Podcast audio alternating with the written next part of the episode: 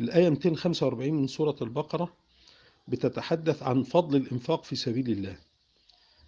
آه، وفيها تمثيل بأن الإنفاق في سبيل الله ده كأن أنت بتقرض الله قرض حسن هيضاعفه لك ربنا سبحانه وتعالى. ولمن يخشى الإنفاق ربنا سبحانه وتعالى بيطمئنه ويقول والله يقبض ويبسط.